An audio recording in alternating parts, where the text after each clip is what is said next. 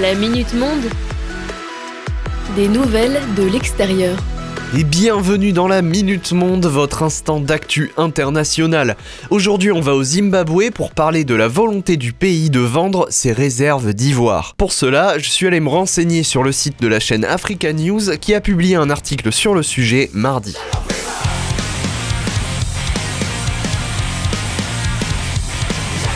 Lundi 16 mai dernier, le Zimbabwe a sollicité l'aide de l'Union européenne pour vendre 600 millions de dollars d'ivoire. On rappelle que la vente de défense d'éléphants avait été interdite depuis 1989 sous l'égide de la Convention sur le commerce international des espèces de faune et de flore sauvages menacées d'extinction, aussi connue sous le nom de CITES. Néanmoins, aujourd'hui, et selon les chiffres rapportés par le directeur de gestion de la vie sauvage au Zimbabwe, le pays détient 163 000 tonnes d'ivoire et 67 tonnes de cornes de rhinocéros en stock.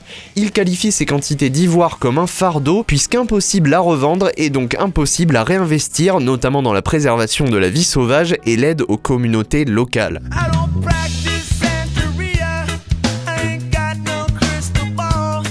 Les diplomates de l'Union européenne ont visité des chambres fortes contenant une partie de l'ivoire à Harare et sont actuellement en discussion. Par ailleurs, la population d'éléphants au Zimbabwe a doublé depuis l'interdiction de l'abattage en 1988, passant aujourd'hui à 100 000 individus, 45 000 de trop pour maintenir la sécurité des habitants selon les autorités. Néanmoins, l'ambassadeur suisse met l'accent sur la nécessité de maintenir la préservation de la vie sauvage et une demande de même nature formulée par le Zimbabwe avec le Botswana et la Namibie avait déjà été rejeté par la CITES en 2019.